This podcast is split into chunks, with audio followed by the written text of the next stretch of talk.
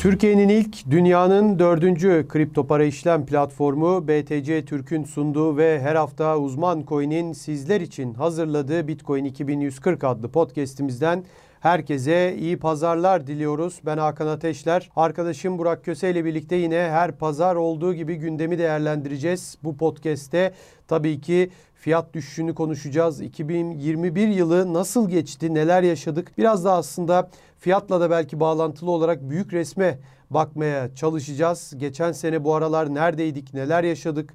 Tabii çok hızlı bir yıl oldu ve çok sert düşüşler, yükselişler hepsini yaşadık. Bütün duyguları bir arada yaşadık. Sosyal medya fenomenleri türedi belki de 2021 yılında bu anlamda adeta kripto paralara para aktı diyebiliriz. Bütün bunların hepsini konuşacağız. Düşüşler, yükselişler, gelecek adına tabii ki beklentiler. Bunların hepsini bu podcast'te değerlendireceğiz. Burak hoş geldin. Hoş bulduk Hakan. Sen de hoş geldin. Sağ ol, teşekkür ederim. Hemen istiyorsan cumartesi sabahının fiyat düşüşüyle programımıza başlayalım. Gerçekten bir haftadır belki 10 gündür böyle bir 59 200 59 300'e geliyorduk fiyat olarak. Daha sonra yine 56'lara düşüyorduk. Gerçekten Bitcoin bir yerde bir sıkışmışlık yaşamıştı ve ya 60 binin üstüne gidecekti ya da sert bir düşüş yaşayacaktı. Yani bu çok belli olmuştu gibi açıkçası onu söyleyebiliriz. Ee, ve çok sert bir düşüş geldi. Koronavirüsün yeni varyantı işte omikron diyenler var. Onun dışında Amerika'dan gelen yeni iş raporlarının rakamları var. Yani işsizlik rakamları düşmüş. Zannediyorum %4.6'dan %4.2'ye düşmüş işsizlik rakamları ama onun dışında yeni işe girenlerin sayısı 210 bindi ve o gerçekten büyük bir hayal kırıklığı oldu Amerikalılar açısından. Onu sebep gösterenler var. Kripto paralardan vergi alınacak Biden bunu imzaladı diyenler onu sebep gösterenler var. Açıkçası bir sebep hep gösteriliyor. Zaten bunu bizim gibi aslında 4-5 senedir piyasa içinde olanlar hep gördü. Yani hep bir sebep gösterilir ama ondan sonra piyasa her zaman gideceği yere gidiyor. Yani koronavirüs ilk çıktığı zaman da ben hatırlıyorum 12 Mart 2020'de de 3500'lere düştük. 4000'ler 5000'ler hep gördük ama sonra ne olduğunu hepimiz hatırlıyoruz. Yani bir sebep gösteriliyor. Önemli midir bu sebepler sence? Neler söylemek istersin? Sen böyle bir düşüş bekliyor muydun? Yorumun nelerdir? Yani aslında çok bekliyorum diyemeyeceğim. Bekliyordum diyemeyeceğim bu düşüşle ilgili. Ama işte görünen sebeplere baktığımız zaman burada senin de aslında birçoğunu saydın. Mesela Fed'in varlık alımlarını azaltması konusu var bir de. Evet, evet.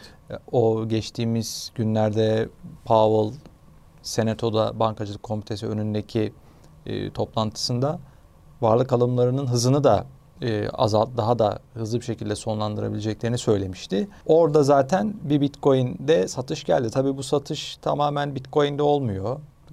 Hisse senetlerinde de Tabii. büyük ölçüde görülüyor. Zaten biz cuma gününü de hisse senetlerinde kırmızıda kapattık aslında. Yani geçmişe baktığımızda cuma günlerde böyle eğer geleneksel piyasalarda kapanış kötüyse Bitcoin içinde hafta sonu çok iyi geçmiyor aslında baktığımızda. Ama bunun uzun vadeli tabloda ben bir şey değiştirdiğine inanmıyorum.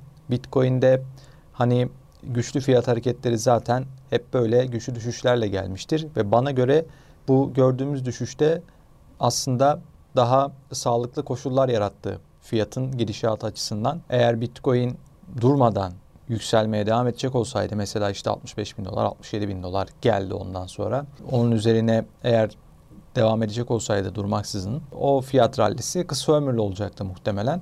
Şimdi Bitcoin'in 50 e, bin doların altına düşmesi 48 bin 42 bin dolara kadar geriledi ama orada da güçlü bir alım baskısı oluştu. Orası aslında tabii, tabii. bir talep bölgesi. Dipten alan evet. bir kesimde yani böyle bir kenarda hep nasıl diyelim yakıt tutan ve o yakıtı da zamanı geldiği zaman kullanan ciddi bir kesimde var. Yani El Salvador'da mesela tabii 150 Bitcoin aldı açıkladılar ama evet. e, dipten aldık dedi zaten. Başkan Bükele de hemen tweet attı ama gerçekten dediğin gibi belirli bir e, parayı kenarda yani e, dolar tutup da böyle düşüşlerde kullanmak için e, saklayan da çok ciddi bir kitle var. Bunu daha önce de gördük açıkçası. Evet evet kesinlikle. Senin de bahsettiğin gibi El Salvador 150 Bitcoin daha aldı. Onun dışında şu anda hani o 42 bin dolardan gelen güçlü talep de o sırada birçok e, belki çok kişi ve kurum önümüzdeki haftalarda belki göreceğiz. Yeni alımlar da yapmış olabilirler o seviyeyi Tabii, fırsat olarak görüyorum. Şimdi onu soracağım sana ama e, Michael Saylor'ın yine açıklamasından sonra yani o artık tabii çok ilginç bir tesadüf. İşin biraz da komik kısmı bence. Yani Michael Saylor ne zaman MicroStrateji böyle bir alım yapsa fiyat düşüyor. Yani bu hatırlıyorum yani 39 binlerden aldığında da 40 binlerden aldığında da hep bir düşüş geldi. Tabii onlar her türlü kardalar şu anda da Evet. ortalamalarında. Bunu neye bağlıyorsun? Yani bence tabii çok net bir tesadüf de yani düzenli alımlarına devam ediyor onlar açıkçası ve uzun vadede büyük resme baktığında hep kardalar. Yani ben onun kesinlikle bir tesadüf olduğunu düşünüyorum ama zaten baktığımızda her Bitcoin alımından sonra düşüyor diye bir şey Ha, yok. tabii, Ee, tabii. Çünkü geçtiğimiz e, aylarda yine Bitcoin alımlarından sonra fiyatın arttığını gördük. Mesela Michael Saylor MicroStrategy 47 bin dolarlardan 48 bin dolar- dolarlardan alım yaptı. Ondan Tabii. sonra fiyat 67 bin dolara çıktı. Evet. Yani yine bu kısa vadeli bir hareket olarak kalacak bence Bitcoin'de şu an gördüğümüz düşüşler.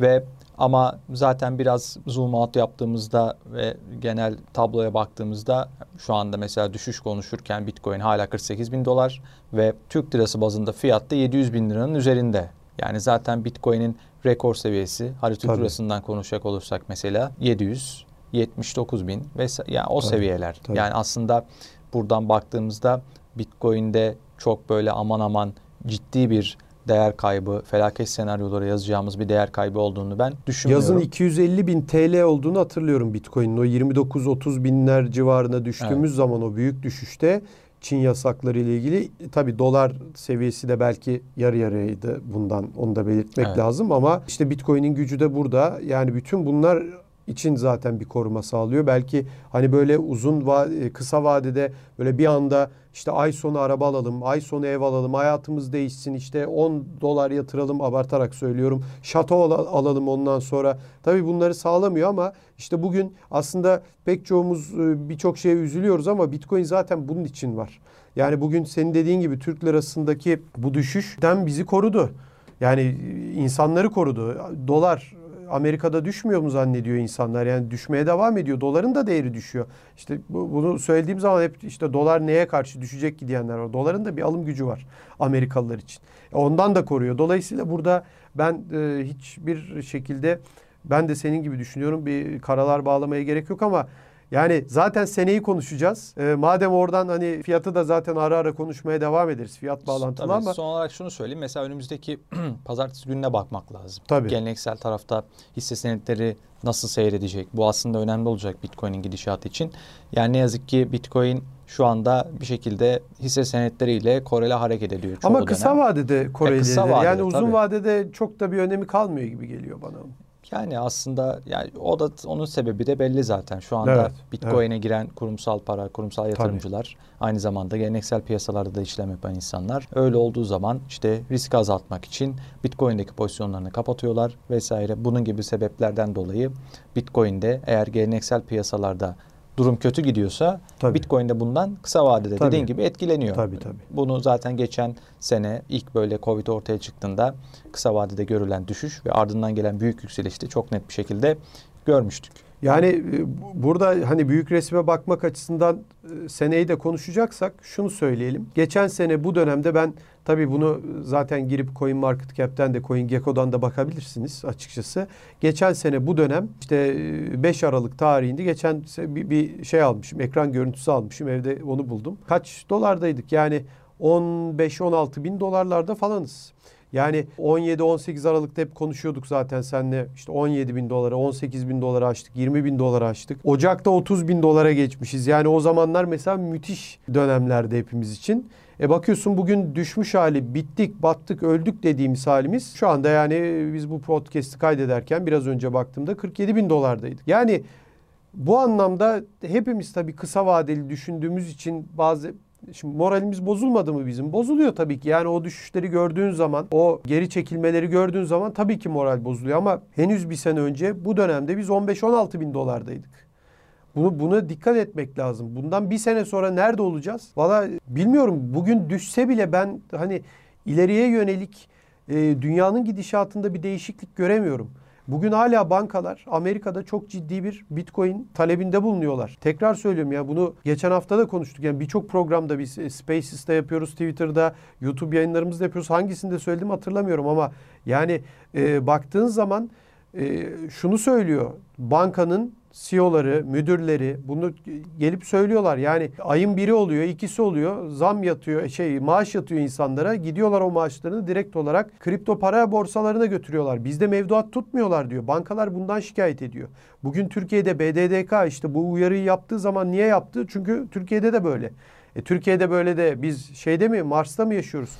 Nijerya'da böyle değil mi? Veya Güney Amerika'da, Kolombiya'da, başka yerlerde, Arjantin'de bu böyle değil mi zannediyorsunuz? Böyle.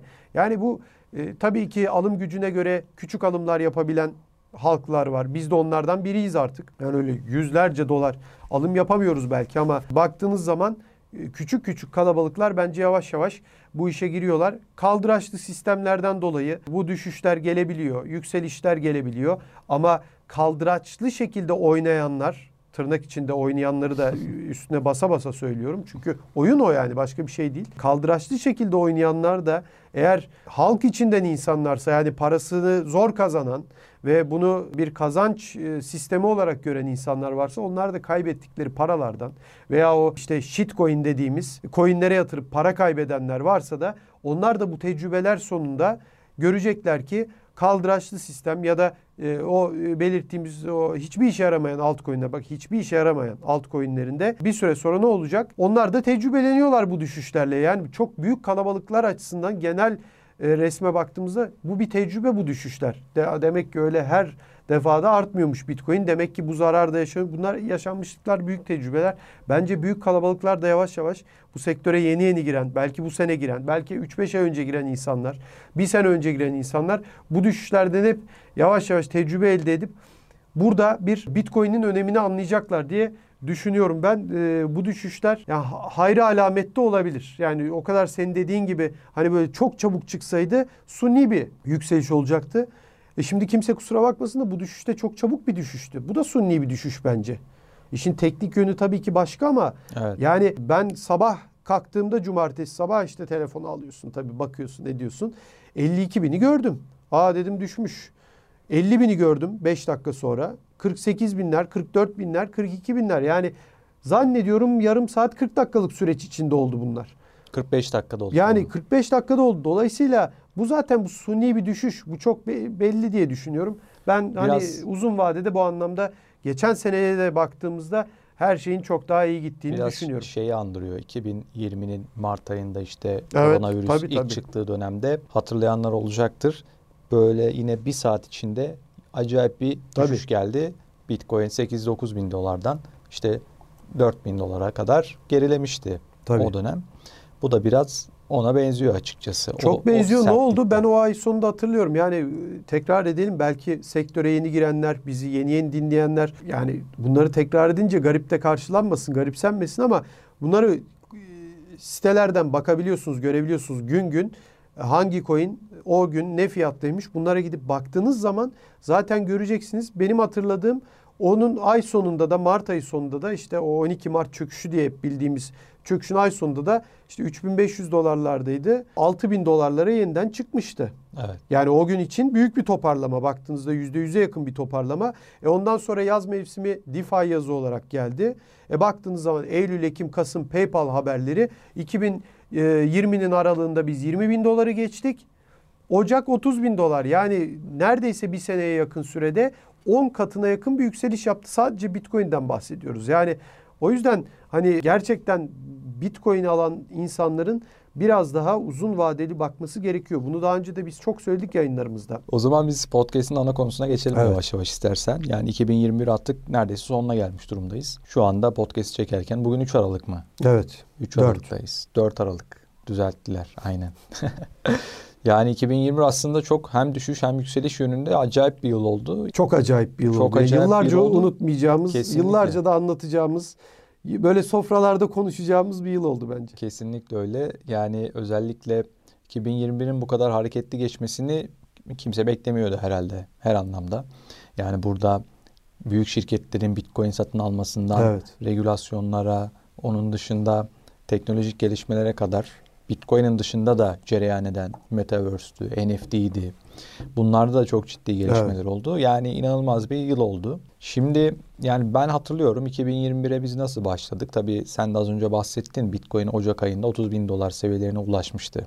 Aralık ayında 20 bin doları geçtikten sonra ve Tesla Şubat yanılmıyorsam Evet. orada öyle yine sürpriz bir şekilde Bitcoin kabul edeceğini duyurdu. Aynı zamanda daha sonra işte Tesla'nın Bitcoin satın aldığını da öğrendik. 1,5 milyar dolar değerinde. Yani Bitcoin için orada önemli bir sıçrama yarattı Evet. bu gelişme. Tabii Tesla alırken bir yandan MicroStrategy, Michael Saylor sürekli almaya devam ediyor Bitcoin. Ee, hala alıyor zaten geçtiğimiz birkaç gün önce de aldı. Önemli bir miktar daha. Onun yanında Square Bitcoin almaya devam etti o dönemde. Tabii Elon Musk da böyle kendisine duyulan tüm sempatiyi yerle bir eden acayip hareketler de yaptı o tabii, dönem. Tabii. Yani senin belki orada söylemek isteyeceklerin olacaktır. Tesla işte orada şey bir açıklama yaptılar.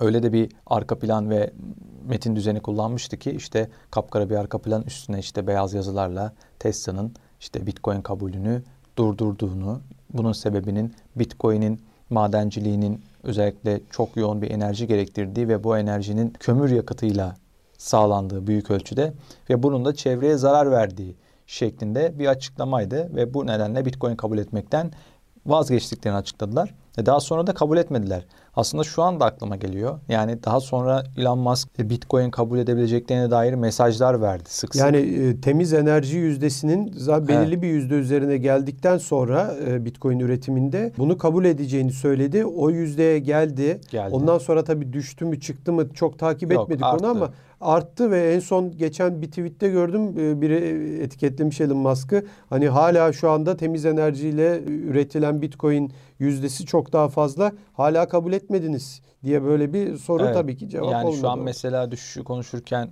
Tesla'dan böyle bir açıklama gelse Elon Musk kahraman olur tekrar herhalde. Tabii tabii. tabii. Yani belki O da insanların çok büyük samimiyetsizliği E, bence. tabii yani, yani. hep kazandığı zaman herkesi sevip kaybettiği zaman herkesi eleştirmek. Belki- Sonuca bakmak. belki yeni bir yükseliş dalgasını tetikler bu sefer. Tabii. Yani sonuçta Şubat ayında da yine Tesla ve diğer gelişmelerle birlikte gördük. Öyle demişti yükseliş. zaten. Yazın ki o The B Word etkinliğinde Jack Dorsey, Casey Wood, e, Katie Wood ve Elon Musk'ın katıldığı orada şunu söylemişti. Bundan sonra ya bundan sonra demedi de şöyle demişti. Ben hiçbir şekilde düşüş getirecek bir şey söylemem. Sadece yükseliş getirecek şeyler söylerim. Hani onun tweetleriyle ilgili sormuştu. Onu söylemiş. Yani çok olumlu konuşmuştu orada. Bitcoin de 30 bin dolar civarındaydı. Onu hatırlatalım o Temmuz Evet. ayındaki The B Word etkinliğinde. Yani olumlu konuşup bundan sonra hani öyle düşüş getirecek şeyleri söylemeyeceğim. Yükseliş getirecek şeyleri tabii ki söylerim gibi esprili bir tarzda konuşmuştu açıkçası. Aynen. Tabii sonra işte yaz aylarında falan bir Çin'de büyük bir madencilik yasağı gördük kapsamlı bir şekilde. Evet. Bu piyasada tabii yeni bir düşüş dalgası yarattı. Çok hatırlamıyorum fiyatları. Senin aklındaysa lütfen eklersin. Ee, ben de işte o dönemde yani yine ciddi bir panik havası vardı Çin'de. Ama gerçekten önemli bir ciddi bir gelişmeydi o. Yani Çin o zaman hash rate'in %60'ını bir kere Tabii. en az %60'ı Çin'deydi baktığımızda ve Çin'in böyle bir yasak uygulaması yani ben daha önce eğer böyle bir durumda ne olacağına dair bir şeyler söyleyecek olsam herhalde daha kötü bir senaryo çizerdim. Ama çok da böyle beklenen bir şey olmadı. Tabii, tabii biraz düşüş oldu. Hash rate önemli miktarda düştü. Ama fiyat yeniden kısa sürede toparlandı. Bu da Bitcoin'in aslında hem ağının o çünkü hash rate düştüğü zaman iki haftada bir otomatik ayarlanarak tekrar zorluk da düşüyor. E bu da Bitcoin madenciliğini hala karlı bir şekilde yapmayı sağlıyor. Tabii tabii. Yani Bitcoin ağının hem ne kadar esnek olduğunu gördük böyle gelişmeler karşısında. Aynı zamanda fiyatın da burada ne kadar esnek hareket edebildiğini gördük bence. Yani mesela geçtiğimiz yine çok da zaman geçmedi üzerinden Apple CEO'su Tim Cook'un açıklamaları Tabii. bence unuttuk. 2000 Onları hep unuttuk. 2021'in en önemli Tabii. belki 5 madde gündem maddesinden biridir. Kendisi zaten tekrar hatırlatalım işte kripto paralara yatırım yapmanın mantıklı olduğunu söylemişti. Bunu net bir şekilde. Özetle benim 2021 içinde tabii Taproot Kasım ayında bir Taproot gördük teknolojik gelişme olarak o, o e, onu geride bıraktık. Az Tabii çok- El Salvador. El Salvador Yani tabii o- en yani önemli büyük şeyler. Aynen. Bizim bunu- de bir El Salvador hikayemiz oldu. Yani 2021 yılı bu anlamda bizim için çok iyi oldu. Ama El Salvador bizim için de yani ben oraya gittim. Çok güzel e, işler yaptık orada. Yani o e, uzman coin olarak yani e, El Salvador'un da bence tarihe geçecek zamanları oldu. E, umarım hani e, o küçük ülke hani böyle tarih kitaplarına bir türlü henüz tabii geçmedi ama Bitcoin'in böyle bir varlık değeri olarak bütün dünyada kabul edilmesiyle artık resmen kabul edilmesiyle bence El Salvador bu anlamda tarih sayfalarındaki yerini bir gün alacak. Ben yani bunun böyle önümüzdeki bir sene içerisinde El Salvador'un gerçekten artık özellikle Nayib Bukele'nin yaptıklarıyla beraber gıptayla bakılacak bir Tabii. politika güttüğünü düşünüyorum şu anda açıkçası. Çünkü orada gerçekten yani şu anda da mesela Bitcoin 48 bin dolar ama işte El Salvador'un Bitcoin kabul ettiği döneme baktığımızda fiyat o dönemler ne kadardı? Yani çok da Haziran 7 idi. Meclisten Yok, Eylül- geçirmişlerdi. Eylül- Eylül'de Eylül'deydi. de 52.900'e çıkmıştı. Sonra düştü tabii. Eylül ayında 43.000'den kapadık. Evet yani çok da bir aslında onlar da Bitcoin alıyorlar. Rezervleri tabii çok büyük olmasa da Evet. şu anda 1370 Bitcoin'leri var.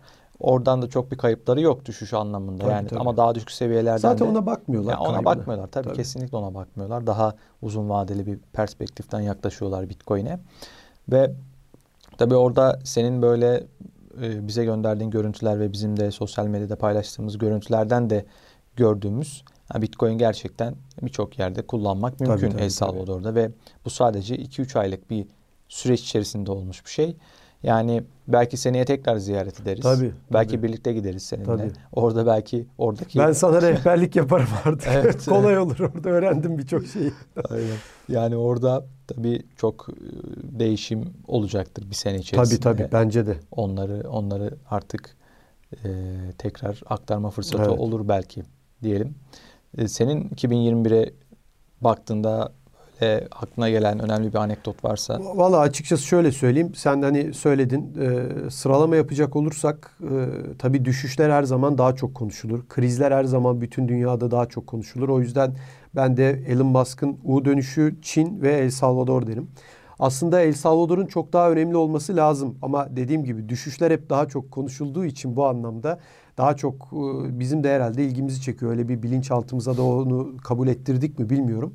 Ama benim de sıralamam açıkçası e, Elon Musk, e, Çin ve El Salvador. Ama şunu söylemek lazım insanlara. Ben bunu yani şimdi hayat tecrübesi falan şöyle gördüm böyle gördüm hayatta demeyeceğim ama insanları gerçekten büyütmemek lazım. Bunu gördük. Bu değeri biz veriyoruz. insanlar veriyor. Kimseye bu değeri vermeyeceksin. Ben onu gördüm. Yani maddi açıdan en düşük seviyedeki insan ile en yüksek seviyedeki insan arasında yani bu biraz şey gibi olacak işte ce- ceketi giyene değil işte içindeki adam mı diye bakarım öyle bir şey var ya laf var ya. Yani çok da sevmem öyle lafları ama yani bunu biz yapıyoruz. Bu değeri biz veriyoruz. Çok akıllı insanlar açıkçası olmadıklarını, çok görgülü insanlar olmadıklarını görüyoruz. Yani bu işe iş dünyasındaki başarısıyla insanları yukarı çıkarmak ya da başarısızlığıyla aşağı indirmek çok doğru değil diye düşünüyorum. İşte buyurun Elon Musk yani 2-3 ay önce bu zamandan değil o dönemde 2-3 ay önce Bitcoin'i Tesla alımlarında kabul ettiğini açıklayan adam 2-3 ay sonra gelip de çevreyi kirletiyormuş Bitcoin diyebiliyor. Yani e şimdi bilmiyor muydun sen? O zaman sen şirketini böyle yönetiyorsun. Kararlar alıyorsun. 2-3 ay sonra değiştiriyorsun. Şimdi bu şekilde sen şirketini yönetiyorsan o zaman senin şirketin de demek ki öyle çok da büyük bir şirket değil. Yani büyük derken demek ki sen çok da büyük işler becermemişsin bu kafa yapısındaysan. Çünkü ben onu öyle yorumlarım. Yani sen 2-3 ayda koskoca milyar dolarlık şirketin ne milyarı trilyon dolarlık şirketi sen bu halde bu şekilde kararlar değiştiriyorsan sen oyun oynuyorsun o zaman. Demek ki birileri senin adına yönetiyor. Senin çok zaten- da yani sen CEO'sun da hani işte o filmlerde görürdük yani e, CEO işte ne bileyim şimdi atıyorum ben Hakan Ateşler'in o Ateşler Holding tabii başında duruyorum. Yani Ateşler ailende Holding de bayağı sağlam şirket ismi oldu. Değil yani. mi? Doğru. Böyle yani Tesla'dan daha iyi bence roketler falan yapsak değil mi? yani hayır yani şimdi orada ben böyle kararlar veriyorsam e demek ki ben çok büyük bir şey yapmamışım. Atıyorum babamdan almışım, dedemden almışım. Birileri de yönetiyor maaşlı. Sen onu e, işte orada yönetiyorsun yani ismin var, imzacısın. E yani ben bunu görürüm o zaman. E, baktığın zaman bilmiyorum yani çok da ilahlaştırma. Sadece Elon Musk açısından da söylemiyorum bunu. Tabii. Kimse kimseyi ilahlaştırmasın. Benim bu anlamda Elon Musk'ın insanlara aslında çok büyük bir tecrübe kazandırdığını düşünüyorum. Kimseye güvenmemen gerektiğini, tek güveneceğin adamın işte o da annemiz, zaten babamız açık onlar açık söylemişti Tabii. yani bana güvenmeyin. Tabii gibisinden. canım yani adam işte iki ay sonra koskoca Tesla diyorsun. Yani işte kendine güveneceksin. Bence o Elon Musk'ın yaptığı da hepimize bütün dünyada çok büyük bir tecrübe oldu. En azından insanların öyle birilerinin peşinden e, sorgusuz sualsiz koşmayacağını hepimize gösterdi diye düşünüyorum.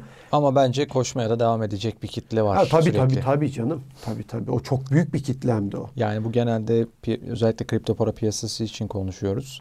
Burada sürekli yeni bir yatırımcı akışı var. Yeni gelenler birçok şeyi bilmiyor elbette geçmişte Tabii tabii. görmedikleri için. Bu sefer o dalgayı bunlar sırtlıyorlar. Çok da değişen bir şey olmuyor açıkçası. Biz bu- şöyle- burada şöyle ne kadar söyleyeyim. konuşacak olsak Tabii tabii şöyle söyleyeyim sana. Hepimizin arkadaşları var. Yakın arkadaşlarımız. Ee, belirli bir tabii ki diyalog seviyesinin de e, altında konuşabiliyoruz onlarla yani. Tamam mı? Hani şimdi yakınlık olduğu için çok rahat. Şimdi düşüş geldiği zaman Şimdi ben kötü adam oldum mesela anlatabiliyor muyum? Mesajlar geliyor. Sen bana söylemiştin de falan filan. Şimdi herkesi uyarıyorsun ama dediğim gibi Bitcoin dediğin zaman ekşitiyor herkes yüzünü. Sen ver coin boş ver. Bir coin ver. Hep böyle konuşmalar. E şimdi bizi bile şunu söylemek istiyorum. Bitcoin çıkarken bizi bile belirli bir üst noktalara, üst seviyelere taşıyor insanlar. Yakın çevrendekiler. Daha bir değişik gözle bakıyorlar sana. Daha çok seviyorlar. Anlatsana falan. İşte ben El Salvador'a gittim. Oradan birkaç böyle tabii Instagram'da da hikaye paylaşımı yapıyorum. Okyanuslar, gün batımları falan filan. Herkes hemen tabii bir coin ver, şöyle yap, böyle yap. Aslında Instagram'dan paylaşmayı hiç istemiyordum. Çünkü orada benim arkadaş çevrem çok da o işleri takip etmiyordu. İstemiyordum ama orada biraz duygularıma egoma diyeyim yenik düştüm. Bir de çok güzel görüntüler vardı. Niye paylaşmayayım dedim canım yani yaptım ama mesaj yağdı ya. Kimse El Salvador'u falan sormuyor yani. Coin ver, tüyo ver. Tüyo diyor ya. Dedim at yarışı mı bu tüyo istiyorsun benden? Yani bunların sonu yok ve insanlar size daha çok ilgi göstermeye başlıyor. Şimdi düştüğü zaman ben kötü adam oldum. Yani ben kimseye coin vermek de istemiyorum. Bu konuları da arkadaşlarımla zaten konuşmak istemiyorum ama onlar sizi belirli bir seviyeye getiriyor. E beni sen belirli bir seviyeye getiriyorsa dediğin gibi o kalabalıklar Elon Musk'ları falan ne seviyelere getirir sen düşün. Tabii kesinlikle. Ama bunu söylemek için bu örneği verdim açıkçası. Biraz da işte istiyorsan 2022 zaten Evet, giriyoruz. evet. Yani özellikle senin kişisel beklentilerini falan öğrenmek istiyorum. Ben de birkaç bir şey Evet. konuşacağım 2022 ile O zaman ben çok konuştum zaten. Şöyle çok e, kısa 2022 beklentimi söyleyeyim. Fiyatları falan zaten girmeyeceğim o konulara. Bu bunlar çok değişken konular. İşte bugün nerelere geldik? Ben bu kadar düşünce düşeceğini de tahmin etmiyordum zaten. Ama düştü. Dolayısıyla şunu söyleyeyim. 2022 beklentim ne benim? Ben El Salvador'da da şunu gördüm. Orada birçok Güney Amerikalı kişiyle tanıştım. Oturduk, sohbet ettik. Hep söyledikleri şu. Arjantin, Kolombiya, Meksika, Brezilya yani hepsi diyor ki yani kardeşim bizim zaten ulusal paramız çöktü. Bitti diyor. Bu onların lafı bak. Ben hiç direkt aktarıyorum yani. Çöktü. Bu daha da çok çökmeye devam edecek. Çünkü bizde de koronavirüs krizi var. Bizde de bu arada Brezilya'da da çok ciddi bir üretim vardır. Brezilya falan, Meksika çok büyük ülke bunlar. Yani sadece şey olarak değil, coğrafi açıdan değil. Yani çok büyük ülkeler. Brezilya'da falan dünyanın en çok petrole sahip ülkelerinden bir tanesi Brezilya. Yani öyle işte şey bir ülke değil yani. Büyük ekonomi yani. Çok büyük İlk bir 20'de ekonomi. var mı Tabii onlar tabii. bilmiyorum. G20 Ee, ülkesi arasında. G20 belki olmayabilir ama hani Bence e, vardır. olabilir tabii. Yani çok büyük bir ülke. Bu anlamda çöktü diyor bizim e, ulusal paramız. Ve hani siz bugün o, o dönemde işte bizde dolar onu geçmiş, 11'i geçmiş ne oluyor falan konuşuyoruz. Hiç merak etme dedi. Yani biz de sizin arkanızdan geleceğiz dedi. Birkaç tane para varmış Brezilya'da kullanılmış çökmüş onlar. Mesela yeni paraya geçmişler falan öyle şeyler varmış. Şaşırmıştım ben de onu duyunca. Arjantin işte geçtiğimiz podcast'te de El Salvador'u anlatırken söylemiştim. 200 dolarlık 200 dolar ya da 200 dolarlık para çekebiliyorsun ayda bankadan. Yani bütün dünyanın ben bu gidişat içinde olacağını düşünüyorum. Bugün Amerika'sı, Avrupa'sı hala enflasyonu konuşuyor. Sen bu programın başında dedin ki işte Powell biz varlık alımlarını daha hızlı bitirebiliriz demiş. Tamam desin. Ee, ama aynı Powell yine birkaç hafta önce, bir hafta önce yani bir- bir- birçok kez yapıyorlar bu açıklamaları. Enflasyonun biraz daha gitmesini beklediğini de söylüyordu. Avrupa'dakiler söylüyor. Hala Yani. enflasyon beklentileri yüksek. Dolayısıyla gidişat belli, tüketim belli, dünya nüfusunun gittiği yer belli. Bütün bunlarda bu hayvanlara insanlar olarak çektirdiğimiz acılar belli. Ne alaka diyeceksiniz? Bu alaka şu alaka. Yani Bitcoin'in çıkma sebebidir bu. Bu kadar tüketim toplumu, bu kadar daha fazla yiyelim, daha fazla alalım, daha fazla harcayalım dersen dünya da yetmez. Anlatabiliyor muyum? Bütün bu gidişatlarda hiçbir değişiklik yok. Yani bugün Bitcoin düştü, yarın çıktı. Savaşlar devam ediyor. Savaşlar niçin devam ediyor? Çünkü o zenginliğini korumak istiyor insanlar. Artık başka kaynaklara bu savaş bu hep böyledir. Yani bin yıl önce de bu böyleydi. Ekstra kaynak elde etmek için yan tarafa gidersin. Uzak tarafa gidersin. Gidebiliyorsan gücün kadar. Bu bir savaş. Bunu daha önce de söyledim. Yani Bitcoin ile ülkeler arasında, ülke yöneticileri arasında daha doğrusu bir savaş. Halklar da yavaş yavaş Bitcoin'e geçmeye başlıyorlar. Fiyat şöyle olur, böyle olur, düşüşler olur. Onu bilemem ben. Çok da umurumda değil. Bak çok da umurumda değil yani. Ama benim 2022'den beklentim bu. Bütün bunlara baktığın zaman dünyadaki gidişat belli. Ya Onun için ben açıkçası burada bu savaşın sertleşeceğini düşünüyorum devletler ve Bitcoin arasında ama Nakamoto, Satoshi öyle bir sistem kurmuş ki kendi ortada yok. E, sistemi ortada. Bu sistemi önleyemiyorlar. Bugün e, Bitcoin'i sevmeyen Amerika dev Bitcoin madencilik tesislerine izin veriyor. Aynen. Çin'dekilerin Bankalar hepsi oraya gitti. oluyorlar. Tabii bankalar oraya gidiyor. Çünkü adam zaten para kazanmak istiyor. Tabii. Amerika para kazanmak isteyen adam kendine yatırım yaptığı zaman bunu önleyemez. Kuruluş felsefesine aykırı. İster Bitcoin'den kazansın, Tabii. ister dolardan Tabii kazansın. tabii canım yani Amerika bu anlamda en büyük bir kelime söyleyecektim de söylemeyeyim o kelimeyi. Hadi o ülkeye o sıfatı yakıştırmayayım ama bu anlamda en büyük ülkelerden bir tanesi. Para gelsin sen her şey ol. Anlatabiliyor muyum? Yeter ki para gelsin. Bunun şeyidir Amerika yani e, böyle e, simgesidir figürüdür. Dolayısıyla hani e, bugün işte sevmiyorlar kripto paraları. Bütün kripto para madencilik şeyleri Rusya'da da var, Kazakistan'da da var, Amerika'da hepsi. Hepsi oraya gidiyor. Yani onun için Bir yandan Hadi şey kapasın var. yani bu tesisleri. Dolayısıyla bu gidişat son sözüm budur yani. Bu gidişat bence devam edecek. Oradan siz istediğiniz yorumu çıkarın. Mesela Rusya dedin, Amerika dedin. Madencilik söylediğin gibi Çin'den sonra Rusya, Amerika ve Kazakistan'a kaydı. Evet. Yani Kazakistan'ın da biraz Rusya'nın kontrolünde büyük olduğunu söyleyebiliriz belki.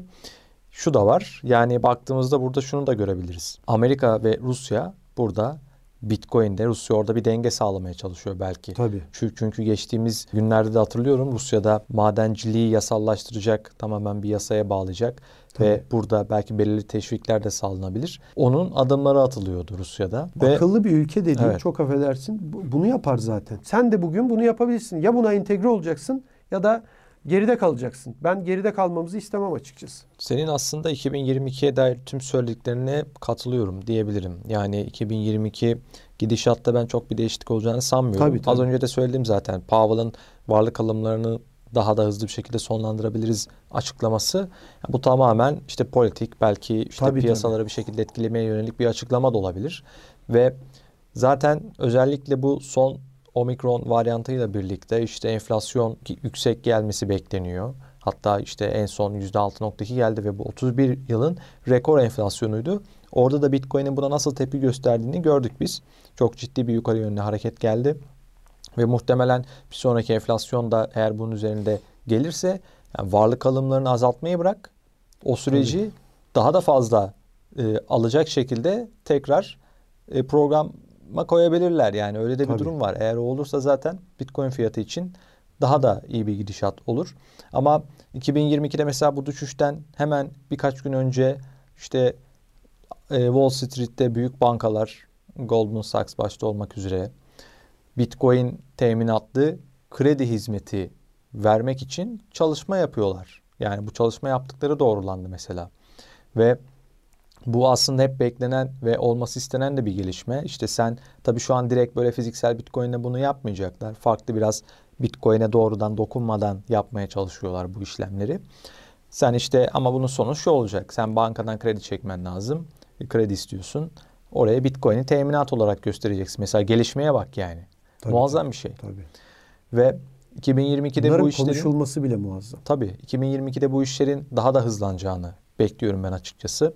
Ve tabii Bitcoin'in teknoloji tarafında da Taproot Kasım ayında geçirdik bir Taproot geçti. Önemli bir teknolojik gelişmeydi ama daha bunun etkilerini görmedik Bitcoin'de. 2022 yılında eğer işte bu alanda işte Taproot'un mesela akıllı sözleşmeye zemin hazırlayabileceğine dair çeşitli öngörüler de var.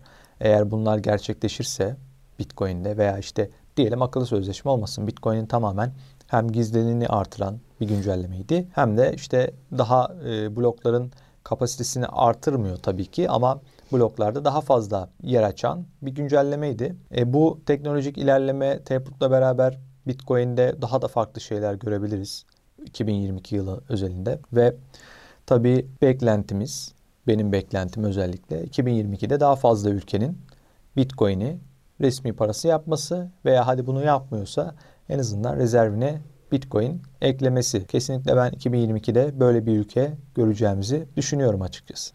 Evet yani bu ülke konusu bence de çok önemli ve tekrardan şunu söyleyelim. Yani ülkeler her zaman mevcudiyetlerini, varlıklarını devam ettirmek için dünyaya entegre olmak zorundadırlar. O yüzden ben de bu gidişatta senin gibi düşünüyorum bazı ülkeler öyle bir seviyeye gelecekler ki artık bir bakacaklar. Şimdi biz burada konuşuyoruz. Mesela De, devleti kestim. yönetenler konuşmuyor mu bunları? Tabii kesinlikle konuşuyorlar. Sen Arjantin örneği verdin. Ben onu söyleyecektim az önce unuttum.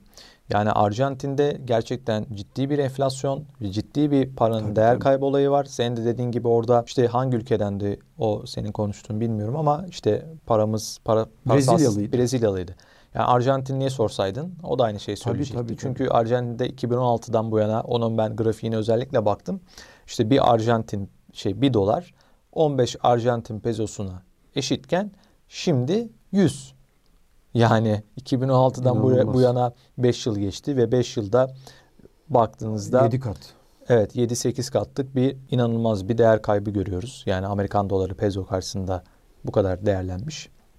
Ve Hatta sen Orada 200... Amerikan doları da değer kaybediyor tabii. tabii oradan yani, da kayıp var. Tabii tabii yani oradan Amerikan da doları var. kapı gibi durmuyor. Tabii yani. kesinlikle öyle ve sen de hatta 200 olduğunu söylemiştin. Belki Orada hani, öyle demişti çocuklar da bakmadım Olabilir. Açıkçası. Yani çünkü artık bir noktadan sonra şey oluyor. Yani resmi kur oluyor. Bir de işte kara borsa. E, kara borsada evet. işte piyasada Yo, Arjantin'de sokakta. öyle çeteler ve mafya şeyleri var. Mesela bir çok 2-3 yıl önce hatırlıyorum bir YouTube'daki bir belgeselde görmüştüm.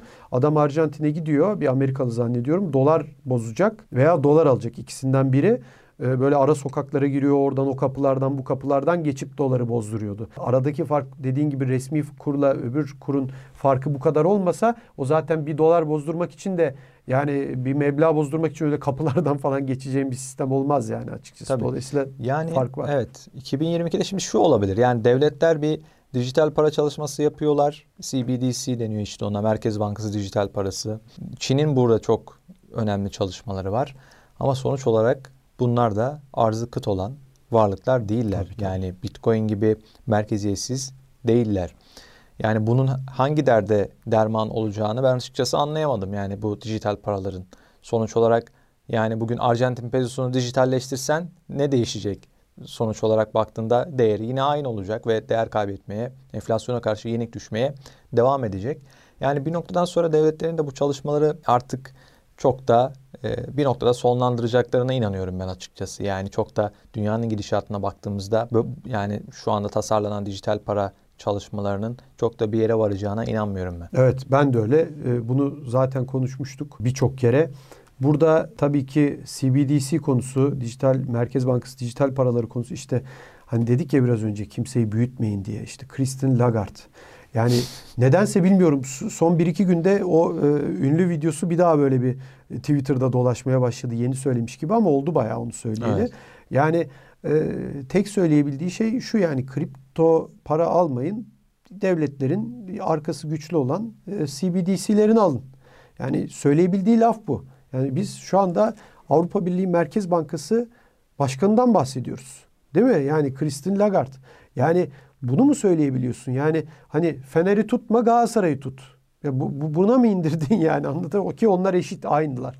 Yani çok ilginç. Yani diyor ki bizim dijital paramızı alın. E, kripto para almayın. Yani sanki onlar eşitmiş. E, kripto parayı zaten senin dijital parandan kaçmak için alıyor insanlar. Yani buna bir cevap veremiyor. Yani koskoca Merkez Bankası'nın başkanı Avrupa'da buna cevap veremiyor. Tek diyebildiği şey sanki böyle biz çocukken tartışırdık ya böyle şeylerle falan arkadaşlarımızla. Bağıra bağıra herkes kendini empoze etmeye çalışırdı. Şey diyor Christine Lagarde hani para değildir kriptolar nokta. Hani nokta dediğin için ben ikna mı olacağım yani nokta. Peki yani bir şey söyleyemiyor. Çocuksu cevaplar. Anlatabiliyor muyum? Janet Yellen'a bakıyorsun Amerikan Merkez Bankası benzer açıklamalar. Ee, işte Powell yine çok fazla bir şey söylüyor. Geri Gensler'a bakıyorsun işte vadeli ETF'le spot ETF neden şey yok cevap veremiyor Geri yani. Gensler'a çok ciddi bir tepki var Evet. bu arada son günlerde özellikle. Evet. Hem senato Çünkü tarafından. cevap veremiyor hiçbir şeye yani, yani. bu kripto para sektöründe e, gerekli regülasyon açıklığını, netliğini sağlayamadığı için çok yoğun eleştiriler var. Artık hatta en son e, bir tane senatör Tumi onu da zaten Tabii kripto Evet, parada destekçisi O biraz adam- da onlar da gole atıyorlar açıkçası. evet evet açık bir çağrı yapmışlardı. Yani gençlerin gidişatı da o anlamda iyi değil. Yani bu baskı karşısında bilmiyorum ne olacak. Çünkü yani şey de bu arada cevap veremiyorlar. Onu söylemeye çalışıyorum. Bu Satoshi öyle bir sistem yaptı ki e, yok da oldu adam gitti yok. Yani etrafta sistem de tıkır tıkır işliyor. E, madencilik sisteminden tut başka şeye kadar. Yok cevap veremiyorlar. Bir soru Tabii, soruyorsun tabii. adama verdiği cevap Geçmişte- kriptolar para değildir. E, geçmişte peki. şey derlerdi işte bu Çin parası derlerdi. Artık onu da diyemiyorlar. Tabii. Öyle de bir durum Yani var. koskoca Amerikalı iş adamları işte Warren Buffett'ın sağ kolu geçen gün uzman coin'de haberini yaptık. 97 yaşında olan. 97 yaşında. Yani adam diyor ki işte Çin'in yaptığı doğru diyor mesela. Yani kapitalist Amerikan devletinin e, en büyük e, yetiştirdiği adamlardan biri. Amerikan devletinin o sistemini sistemi sayesinde e, sömürüyle belki o paraları kazanmış bir adam. Diyor ki Çin haklı diyor. Komünist bir devlete bir kapitalist. Tam ondan beklenen bir açıklama Ya var. öyle tabii ki ama yani düşünebiliyor musun? İşe bak. Amerikalı bir iş adamı Çin haklı diyor. Yani ben bunu yani şey olsa herhalde Amerikalılar bunu 50 yıl önce falan işte duysalardı e, ağlarlardı yerinde diye- düşünüyorum. Bir gün bir Amerikalı iş adamı çıkacak. Çin'in bu politikalarına haklı diyecek. İşe bak yani. Çin'de önemli yatırımları varmış herhalde. Tabii araba üretim e, tesisi var da onun da etkisi var. Tabii. Yani onları da göz ardı etmemek lazım. O yüzden hani şunu söylemek lazım. Bence e, artık sona da yaklaşıyoruz programda. 2021 hepimiz için çok büyük tecrübe oldu. O fiyat e, düşüşlerinin ve çıkışlarının arkasındaki sebepleri eğer siz kendi kafanızda biraz yorumlayabiliyorsanız, bu sektörü biliyorsanız tabii ki e, yorumlayabiliyorsanız bence çok büyük artıya geçersiniz. Kimseye güven olmayacağını, devlet başkanlarından tutun da Twitter'daki fenomenlere kadar, bizden tutun da sokaktaki adama kadar, o çok bilen işte komşu çocuğuna kadar öyle diyeyim yani. Çünkü herkes çok bilir dünyada. Hiç kimseye güveniniz olmasın. Sepet mi istiyorsunuz? Kendiniz yapın sepeti. Sepet illa Metaverse coinleri bütün Metaverse'lerden sepet yapacaksın. Bütün futbol kulüplerini alacaksın. Böyle bir şey yok. Kendi sepetinizi kendiniz yapın. Kendi araştırmanızı, bir şey de değil araştırma. Tekrar söylüyorum. White paper okumayacaksınız. Gidin YouTube'da video izleyin. Ne bileyim sabah kahvaltı ederken, akşam metrobüste dönerken, pazar otururken, boş zamanınızda işte gidin bu videoları izleyin, bu podcastleri dinleyin. Biz her yorumu doğru yaptığımızı iddia etmiyoruz. Yanlış yorumlarımız da olabilir ama beni beni dinlersin. Yabancı başka birini dinlersin. Başka bir türkü dinlersin. Kendi böylece ne olur? Hepsini dinlediğin için bir de gidişat ev- senin de bir görüşün var tabii ki. Bunların hepsini kıyaslarsın. Ya zaten böyle olur bu işler. Yani bir kişiye inanarak değil, bir kıyaslama yaparak bir yerde insanlar bence burada bu tecrübeleri elde edecekler ama yine de bu dediğim büyük kitleler içinde çok az. Dolayısıyla mutlaka o ilahlaştıracak hala Elon Musk'ı e, şey yapacak insanlar da çıkacaktır. Yüksekten hala girecek insanlar vardır. İşte iki hafta önce Shiba'yı konuşuyorduk. Evet. 28 Ekim'de Shiba rekorunu kırmıştı. 20 kişi bana işte Shiba alalım mı diye soruyordu Shiba rekor kırdığı zamanlar. İşte bu hafta da bir kişi sormadı. Niye düştü? E, alsanız da şimdi çok seviyorsanız yüzde 150 neredeyse düşmüş durumda e, zirvesinden. Yani hala o maalesef o Türkiye'de bizim tepki gösterdiğimiz yüksekten alma ve düşükten almama durumu devam ediyor. Yani Shiba'nın da demiyorum. Yanlış anlaşılmasın. Ben almadım. Tutmuyorum elimde ama tutana da bir şey demem. Ama e, şey yani o hype varken herkes soruyordu. Şimdi kimse sormuyor, kimse konuşmuyor. O yüzden bu kitleler hala almaya maalesef ve para kaybetmeye de yüksekten alıp devam edecekler diye düşünüyorum. E, o zaman yavaş yavaş sonlandırırken Evet. ben de e, şu anda tabii 2021 özeti yaptık. Birçok şeyden bahsettik. Elon Musk'lar, MicroStrategy, Michael Saylor, onun dışında Çin. Çin, Taproot, El Salvador. Tabii 2021'de beklenen de bir şey vardı hep yıllardır. İşte bir Bitcoin ETF onayı. Bu Bitcoin ETF onayı da şeyle gerçekleşti aslında kısmen. Vadeli ETF ile gerçekleşti. Şu anda işlem gören 3 ya da 4 tane vadeli ETF var Bitcoin ETF'i e, Amerika'da. Ama asıl beklenen bir spot Bitcoin ETF'i. 2022'ye dair konuşurken de bir spot Bitcoin ETF onayı herhalde 2022'de herkes bekliyordur. Ve gelmesi de artık gelecek muhtemelen. 2022'de olacak böyle bir şey. Vanek ve Wisdom Tree'nin de reddedildi kısa süre önce. Reddedildi. Onu da belirtelim. Evet reddedildi ama artık çok büyük bir baskı var. Hem SEC'ye hem Gensler'a, Başkan Gensler'a. Yani artık 2022 bence bir Bitcoin ETF'i, spot Bitcoin ETF'i göreceğimiz yıl olacak diye düşünüyorum. Ha, fiyat anlamında merak edenler olabilir. E, spot Bitcoin ETF'inin fiyatı da çok net bir şekilde olumlu etkisi olacaktır tabii. Ben tabii e, şunu da söyleyeyim yani Apple CEO'su dedik. E, o da bence çok önemli bir açıklamaydı. Onu da unuttuk mesela. Aynen. Ama bu şirketlerin de bir yerde dayanamayacağını düşünüyorum ben. E, bir yerde mutlaka MicroStrateji gibi Apple'da olsun, Amazon'da olsun yani bunlar bir yerde Bitcoin alacaklar diye düşünüyorum. Bu kadar ellerinde dolar tutup o doların değerini kaybetmesini izleyemezler. Yani öyle oturdukları yerden izleyemezler diye düşünüyorum. Bu da 2022'de bence en büyük haberlerden biri olur diye düşünüyorum. Göreceğiz. Yani gidişat bu açıdan belli. Benim e, bu açıdan fiyatlar düştüğü zaman e, hani evet moral bozuluyor tabii ki. Hepimiz insanız. Moral önemlidir ama yine de fikirlerimiz bunlar. E, çok teşekkürler fikirlerin için. Gerçekten daha öbür podcastlerde de birçok şey konuşacağız gibi geliyor 2021 hakkında ama yıllarca unutmayacağımız bir yıl oldu. Kesinlikle. Ee, hep konuşulacaktır, hep anlatacağız diye düşünüyorum. Tekrardan teşekkürler. Evet programımızı sonlandırabiliriz. Türkiye'nin ilk, dünyanın da dördüncü kripto para işlem platformu olan BTC Türk'ün sunduğu ve Uzman Coin'in her hafta sizler için hazırladığı Bitcoin 2140 adlı podcast'imizde bu hafta 2021 yılı nasıl geçti, nasıl geçiyor ee, onu değerlendirdik. Birçok olay oldu. Hepsini konuştuk, yorumladık. Bizi dinlediğiniz için teşekkür ediyoruz. Gelecek hafta görüşmek dileğiyle. Hoşçakalın.